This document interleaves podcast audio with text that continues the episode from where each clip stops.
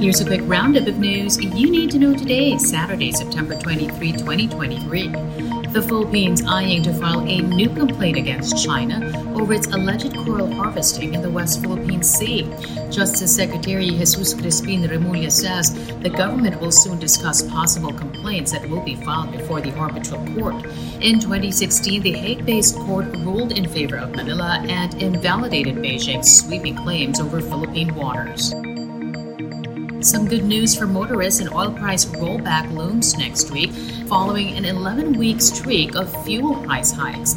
Latest estimates show a liter of diesel and gasoline may be cheaper by up to 40 centavos. As for kerosene, prices may be slashed by as much as 70 centavos.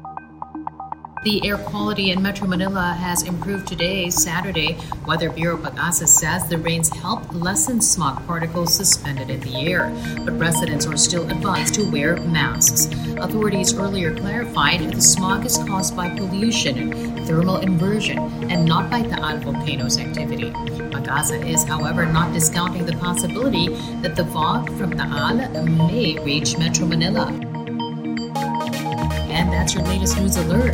For more stories, go to news.abs-cbn.com and iwanttfc.tv.